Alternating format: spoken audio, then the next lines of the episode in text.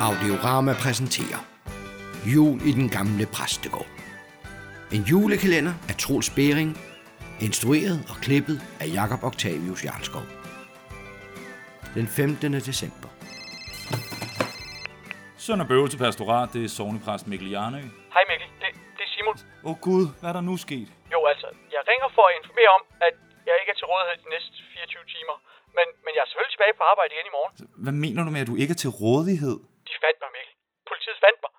Jeg havde ellers gjort meget for at skjule mig, og, og jeg gjorde modstand. Altså, Simon, hvor, hvor er du henne lige nu? Jeg, jeg er på politistationen. De, de har varetægtsfængslet mig. Men, men de kan ikke holde mig for evigt. Jeg er ude igen om 24 timer. Jeg ved slet ikke, hvad jeg skal sige. Jeg har brug for din hjælp, Mikkel. Det er derfor, jeg ringer.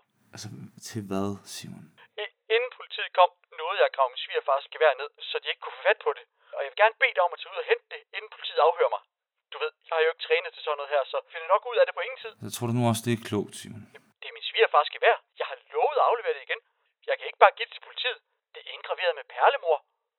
Altså, tag ud til Skovsøen i Sønderskov og find det store asketræ på østsiden. Jeg har markeret stedet med en kristusfisk, så er det kun dig, der kender symbolet. Åh oh gud, Simon. Og, og lige en ting mere. Ja, ja, hvad er det? Gider du ringe til min fagforening? Jeg vil gerne vide, hvor jeg står efter den her sag. Jeg har jo kun et telefonopkald. Det er kun i USA. Altså, i Danmark må man godt ringe til flere. Nå. O- okay, så bare glem det med fagforeningen. Dem ringer jeg selv til.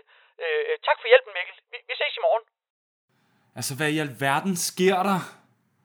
Ej, ej, jeg må have en kop kaffe. Og tænke.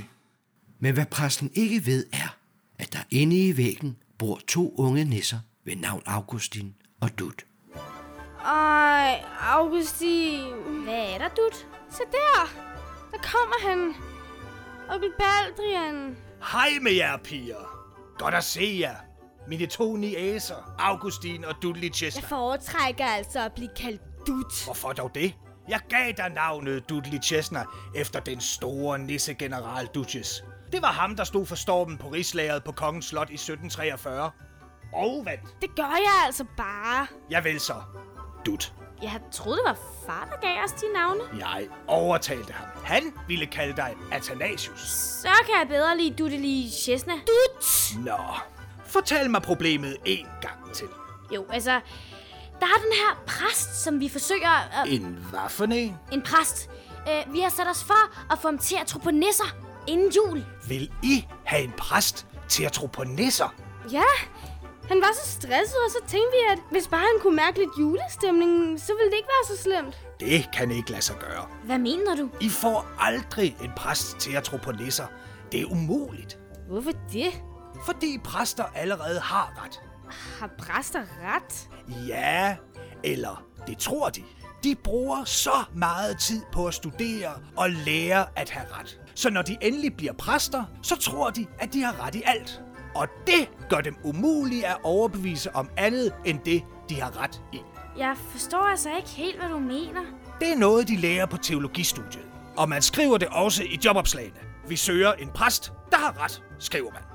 I har sat jer selv på en umulig opgave. I får aldrig en præst til at tro på nisser. Jeg var altså lige ved det i går. Hvad var du lige ved? At få ham til at tro på nisser? At han har skudt skylden på graveren hele december. Men i går drillede jeg ham, mens graveren var væk. Og der var han lige ved. Ha, det tror jeg ikke på. Jeg er så ligeglad med, hvad du tror på. Jeg var lige ved at få præsten i går, så sandt som jeg hedder Dut. Mener du det? Seriøst? Siger du, at du har fundet præsternes Moby Dick? Enhjørningepræsten. Den ene, der kan omvendes. Ha, godt. Jeg bliver. Var du på vej væk? Hvis ikke Dudley Chesner havde fortalt mig, at I har fået præsten til at vakle på sit fundament, ja, så var jeg rejst igen. Men dette her skal blive mit svendestykke.